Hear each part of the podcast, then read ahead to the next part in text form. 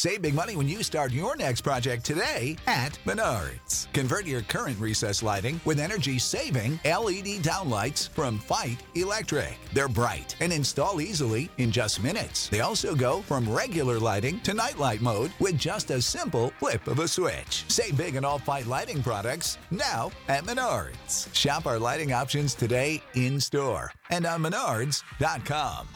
Save big money at Menards. Hello, my name is Matt, host of the Pirate History Podcast. Pirates rank among the most mythologized and romanticized of all historical figures. It can become easy to forget that pirates were real people that had real world concerns. If you like tales of high seas adventure, daring do, and also want to learn more about who Blackbeard supported to be king, you can learn more about all of that at the Pirate History Podcast. Hello, my name is James, and I host the Timur Podcast, a show that covers the life, character, conquest, and legacy of the infamous 14th century Emir known as Timur or Temur or Tamerlane or simply Timur. This Timur is remembered for being a brilliant tactician, a general who supposedly never lost a battle, a great patron of the arts, and one of the most brutal conquerors who has ever lived. From about 1365 to 1405, Timur was almost constantly at war, building himself an empire that stretched from modern day Turkey to India, from Syria to the Russian steppe. And I want to know how and why this happened. If that sounds interesting to you, then check out my show, The Timur Podcast. Find out more at timurpodcast.com or listen to it in most places where you find podcasts. And with that said, start the music.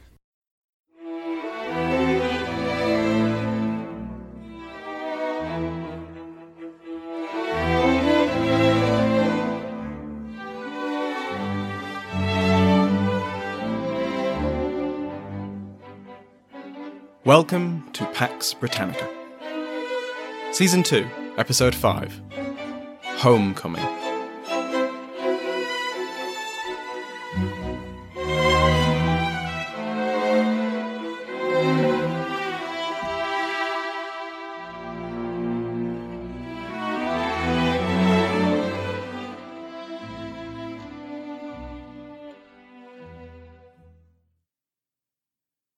Welcome back to Pax Britannica.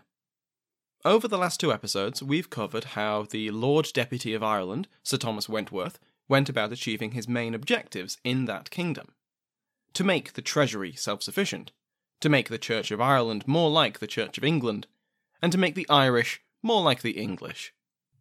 In his pursuit of these aims, Wentworth antagonised nearly every faction in Irish society. The New English, the Old English or Anglo Irish, the Old Irish or Gaelic Irish, the Ulster Scots, the Catholics, Church of Ireland conformists, and Presbyterians. Despite this, Wentworth's rule in Ireland did meet with some success. Financially, the Treasury was healthy enough that it no longer needed English subsidies to stay afloat, and instead could return the favour for the first time in living memory. Yet, the consequences of these policies will make themselves known over the next few episodes. Today, we will cross back across the Irish Sea to examine Charles's third kingdom, Scotland. This was the Stuarts' ancestral realm, and they had been kings of Scots for almost two and a half centuries by the reign of Charles. Their dynastic name, Stuart, came about from their ancient office as High Stewards of Scotland.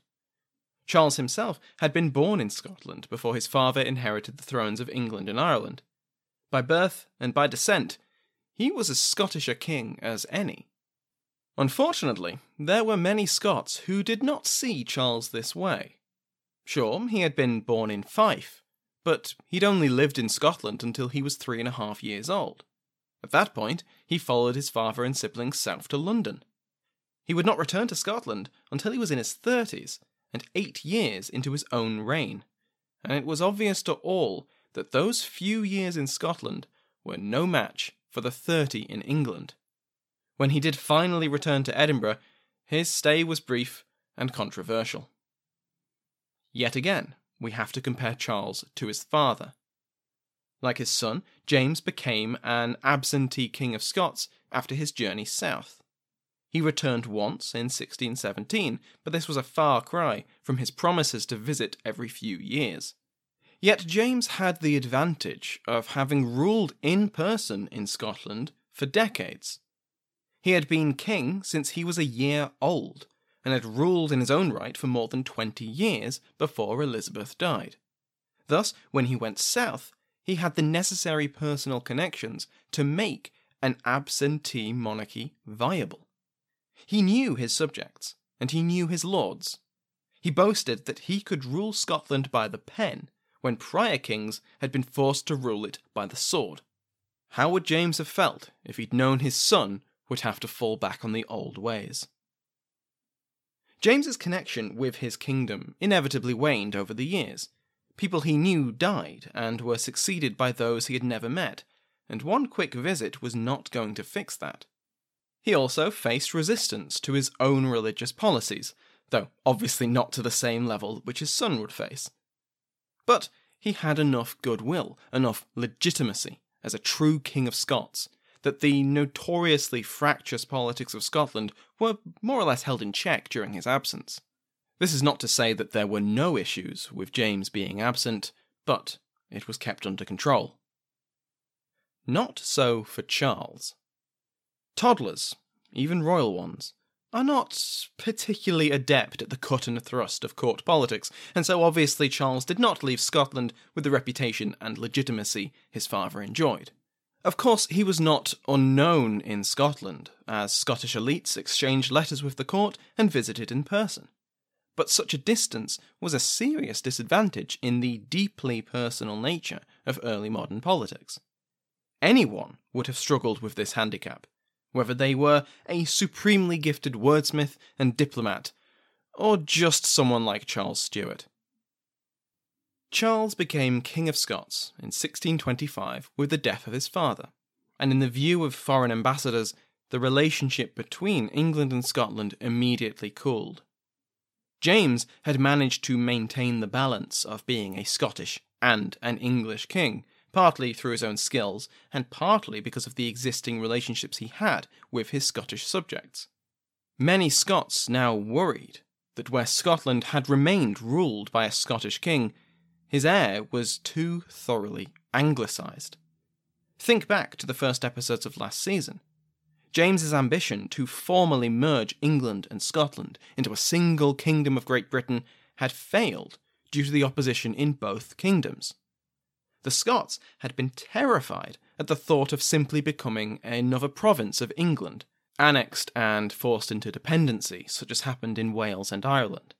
Therefore, any union tolerable to the Scots would have had to be on the basis of equality, a truly united kingdom. The English vigorously opposed any such equality. Wales and Ireland had entered their orbit through the domination of the stronger England. Union could only be envisaged in this context, and Scotland would have to be subservient to London. There was no feasible way to bring these opposing, intractable viewpoints together, and James had had to settle for just calling himself King of Great Britain while his subjects simply ignored the title. That had been under James, who was indisputably a Scottish king who just happened to be sitting on the English throne. In the worried minds of many of his Scottish subjects, Charles was a different matter. For much of his English reign, James had kept Scottish courtiers close. The English Privy Council remained majority English, satisfying the concerns of his English courtiers, but it was the king's bedchamber where real influence could be found and wielded, and that was dominated by Scots. Charles did not maintain this balance. However, when this was brought up, the new king dismissed their concerns. A proposal that Charles employ a Scottish secretary within his household was refused. The king simply said that he was born a Scot and would bear for Scotland the same affection as his father. That affection appeared to mirror his father's policies, especially regarding the Kirk. James had sought to reform the Scottish Church more to his liking with the Five Articles of Perth and through careful appointments. These had not been popular, and it was hoped that the new King of Scots would reconsider this approach. However, as we've seen repeatedly, Charles took the view that if it was good enough for his father, it was good enough for him. He issued a proclamation praising the church reforms of his father, saying that if they hadn't already existed, he would have implemented them. If this wasn't enough, he echoed his father once again and lumped Catholics and Presbyterians together as restless and unquiet spirits. This was not the sympathetic line that many Scots had hoped for. Of course, one of Charles's first acts as king was to go to war with Spain, and this meant that Scotland also went to war with Spain. As Harris puts it, quote, the Scots were allowed no meaningful influence over shaping what was essentially an English foreign policy. The Convention of Estates, an assembly similar to a parliament but not quite, met in October 1625 and loyally granted their new king an annual tax of 400,000 Scottish pounds, which converted to around 33,000 English, along with some other revenues. However, they rejected Charles's suggestion that they fund a set number of ships and soldiers for three years, as they were concerned about the precedent that would be set. As we will see next episode, thousands of Scots would go and fight, and even after a peace was signed, many would stay and continue to fight. In another of his first acts as king, Charles instituted a Scottish tradition, a revocation. This was a right of the Scottish crown to revoke any titles or grants made while the king had been in his minority, a sort of safety net to prevent overly exploitative regencies. Scottish history is chock full of them. James had ordered three revocations during his time in Scotland, and these revocations could be made at any time before the king turned 25. Charles would turn 25 in November 1625, and he only became king in March, leaving him only a few months to set these affairs in order. Never mind that Charles had not had a minority, this was an opportunity he could not pass up. The limited amount of time he had meant that the king only consulted with courtiers in London, some of whom were Scottish, but had long been absent. So, when the revocation was brought before the Scottish Privy Council just before Charles's 25th birthday, they'd received no warning. While this was very short notice, it was the scope of this revocation that angered his subjects. Charles claimed the right to overturn every grant of royal land since 1540, and applied this to disputed church lands too. Almost a century of grants were now at risk. This was a vast expansion on previous revocations, though Charles had his reasons. Obviously, this would be a great boost to the church's income. It would also mean that church lands were returned to the church, boosting their assets, in the same manner that Laud and Wentworth would do in England and Ireland. It would also break the hold of the nobility over vast numbers of lesser gentry and peasantry, something which James had written about extensively. Whether or not Charles's motives were justified, the scale of the intervention and his manner of enforcing it were fiercely resented. A parliament was meant to agree to a revocation. Charles had simply imposed it by his will. The nobility naturally opposed any attack on their property, and this was only worsened by the king's refusal to follow normal procedures, or to explain himself.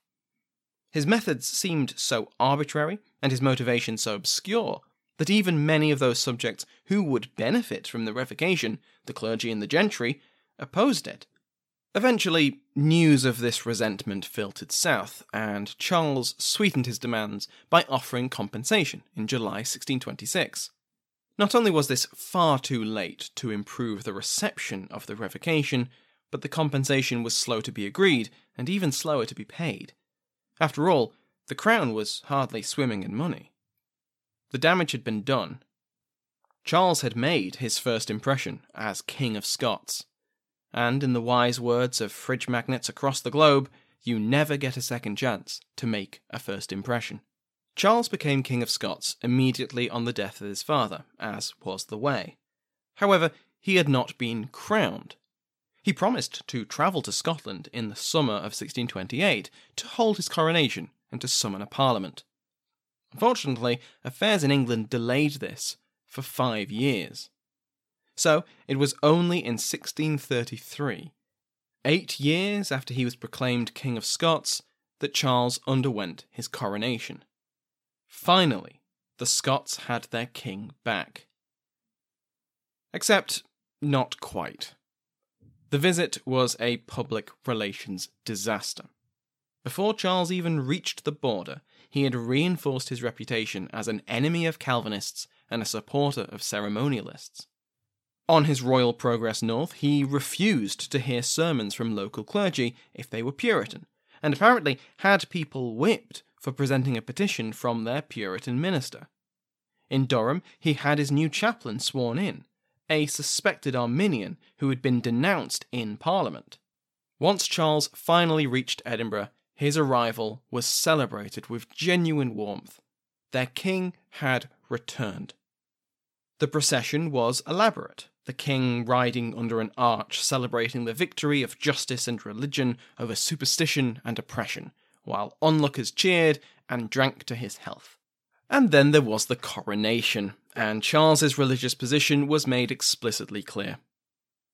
The ceremony took place in Holyrood Kirk, which had been prepared to Laudian standards. The communion table had been moved to the east and railed off, a finely decorated tapestry hung behind it, woven with the crucifix, and candles were everywhere. This would put the Presbyterian attendees on edge, and then Charles entered. As he entered, he kneeled. Kneeled! One can only imagine the reaction of the Presbyterians in the congregation.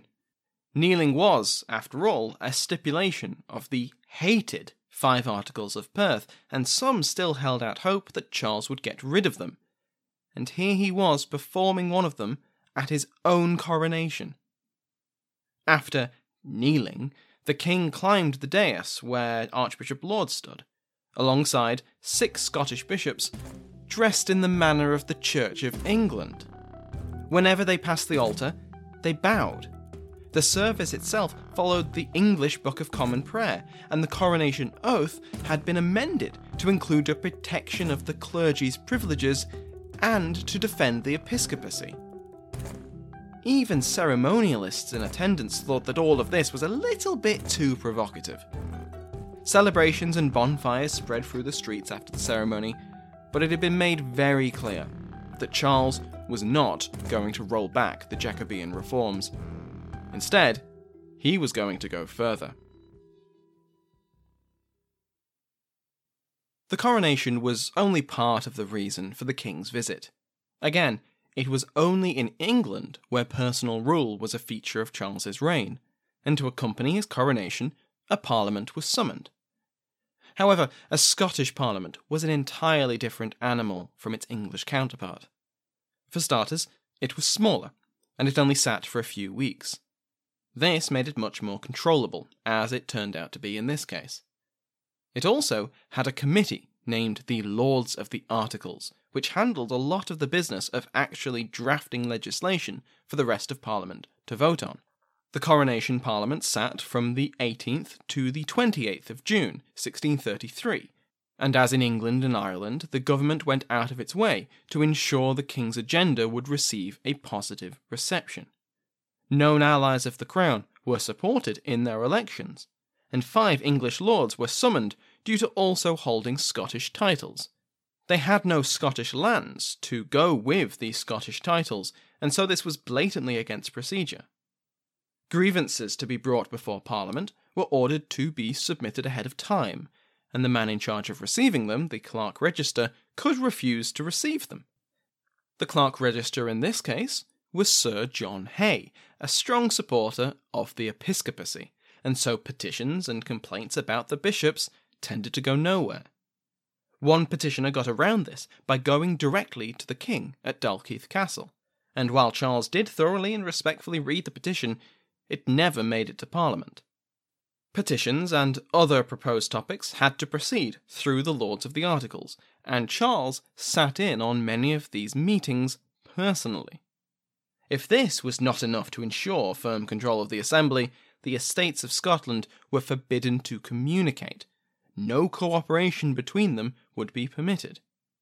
Votes were bought ahead of time, with gifts and promises made to those who could be swayed, while vocal opponents were threatened into submission.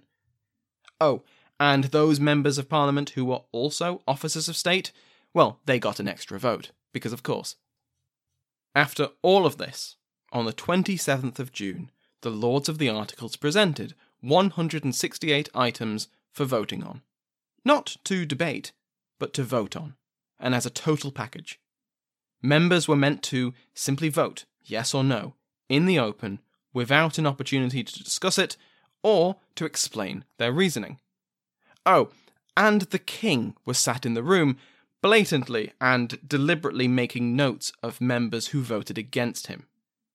If that wasn't enough, Charles would occasionally voice his opinions with a great deal of spleen.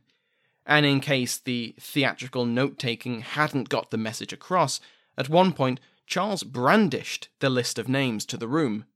Gentlemen, I'll know who will do me service and who will not this day. The items included approving the 1625 revocation, greater taxation, and the religious legislation of James. Despite all of this, despite the intimidation, the bribery, the filtering of the clerk register and the lords of the articles, despite stuffing Parliament with yes men, despite the presence of the king himself glaring ominously at dissenters, the vote was close. In the end, Charles only won on the votes of his bishops, which did nothing to improve their reputation as anything other than lackeys of the crown. The next day, Parliament was dissolved. The king's agenda had been satisfied, but now the members dispersed back home, with fresh grievances against the king many of them had only just met. Charles then went on a royal progress, and he did his best to steer clear of those he knew would be displeased with the events of Parliament. In the aftermath, a supplication signed by more than half of the lords at that Parliament explained in detail why they and others had voted against the king's agenda despite their ingenious affection for him. It explicitly condemned the five articles and described now a general fear of some innovation intended in essential points of religion. Charles, doing his best ostrich impression, refused to receive the supplication, because after all, what use could there possibly be in knowing the views of his critics? Despite the king's head being firmly buried in the sand, the supplication did not go away. It was privately circulated, copies were made, and eventually it reached the king anyway. Archbishop Spottiswoode of St Andrews reported it to Charles, and now the king could not ignore it. What had been a private attempt to justify opposition to royal policy had now, despite the wishes of its authors, become a public attack on Charles's kingly authority. That this was only because of Charles's refusal to read it was irrelevant. The original author, the lawyer William Haig, fled Scotland to the Netherlands to dodge an arrest warrant. The copy of the supplication was traced back to John Elphinstone, the Lord Balmerino. Balmerino did not flee, and the king ordered him seized. For publishing and distributing seditious material, he was convicted of treason, with all the consequences that had. This naturally caused outrage. The episcopacy was blamed by the nobility for this attack on one of their number, and the overseeing officer of the trial suggested that it might not be wise to execute him for such a popular, though unintended, crime. This advice was followed, and Balmerino was pardoned, but the damage had already been done.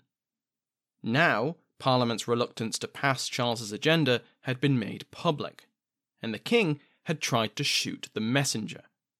That he diverted his aim at the last second didn't change that. But Charles was not done yet.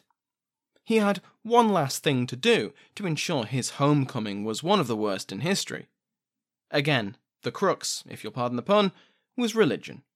He made Edinburgh an episcopal see, appointed an ardent ceremonialist, William Forbes, as its first bishop, and made St Giles Kirk his cathedral.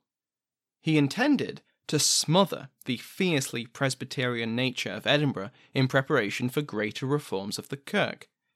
What happened instead was this was seen as a blatantly provocative act. Not only did this mean Scotland gained yet another bishop, when many were crying out against the episcopacy in its entirety, but Charles strengthened the role of bishops in government. Spottiswoode, Archbishop of St Andrews, was made Chancellor, and five more bishops were appointed to the Privy Council. Not only did this provoke critics of the episcopacy, but many of the Scottish nobility saw these positions as their birthright. Now, they were simultaneously alienated from the bishops and, without being in government, lost a reason to support it. Charles then went home, patting himself on the back for a job well done. However, all the way to the border, he heard a strange sound. If he'd looked back, he would have realised it was the sound of his Scottish subjects repeatedly and zealously slapping their foreheads in disbelief. Charles's experience in Scotland doesn't appear to have done anything to dampen his desire to bring the Scottish Church closer to the English.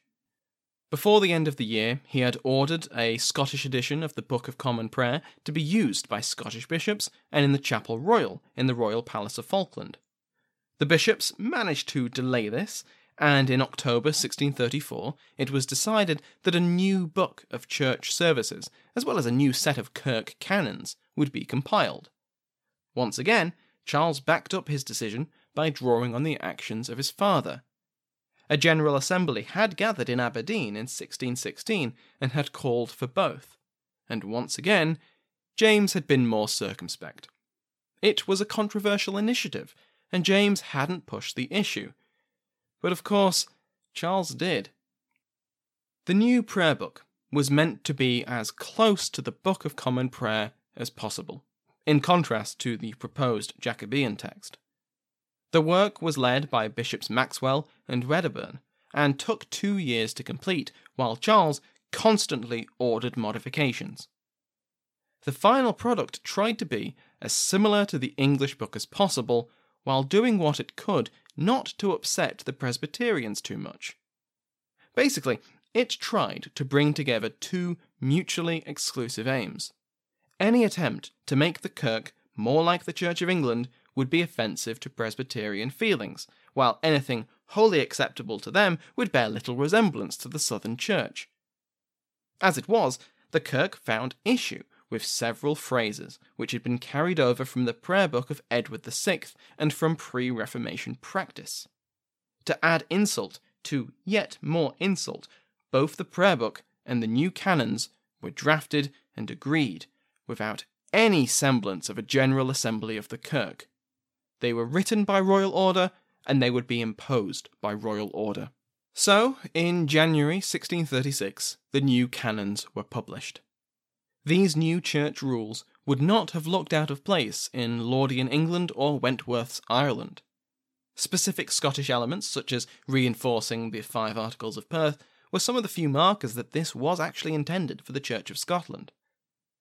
It would take another year and a half for the new prayer book to be introduced, there were delays in its printing, and many parishes couldn't afford it or were otherwise resistant to using it.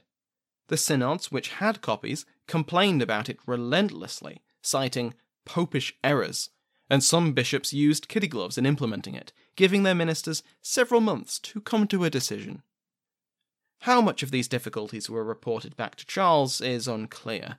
Harris suggests that most of it was withheld from the king by those who knew he didn't appreciate bad news.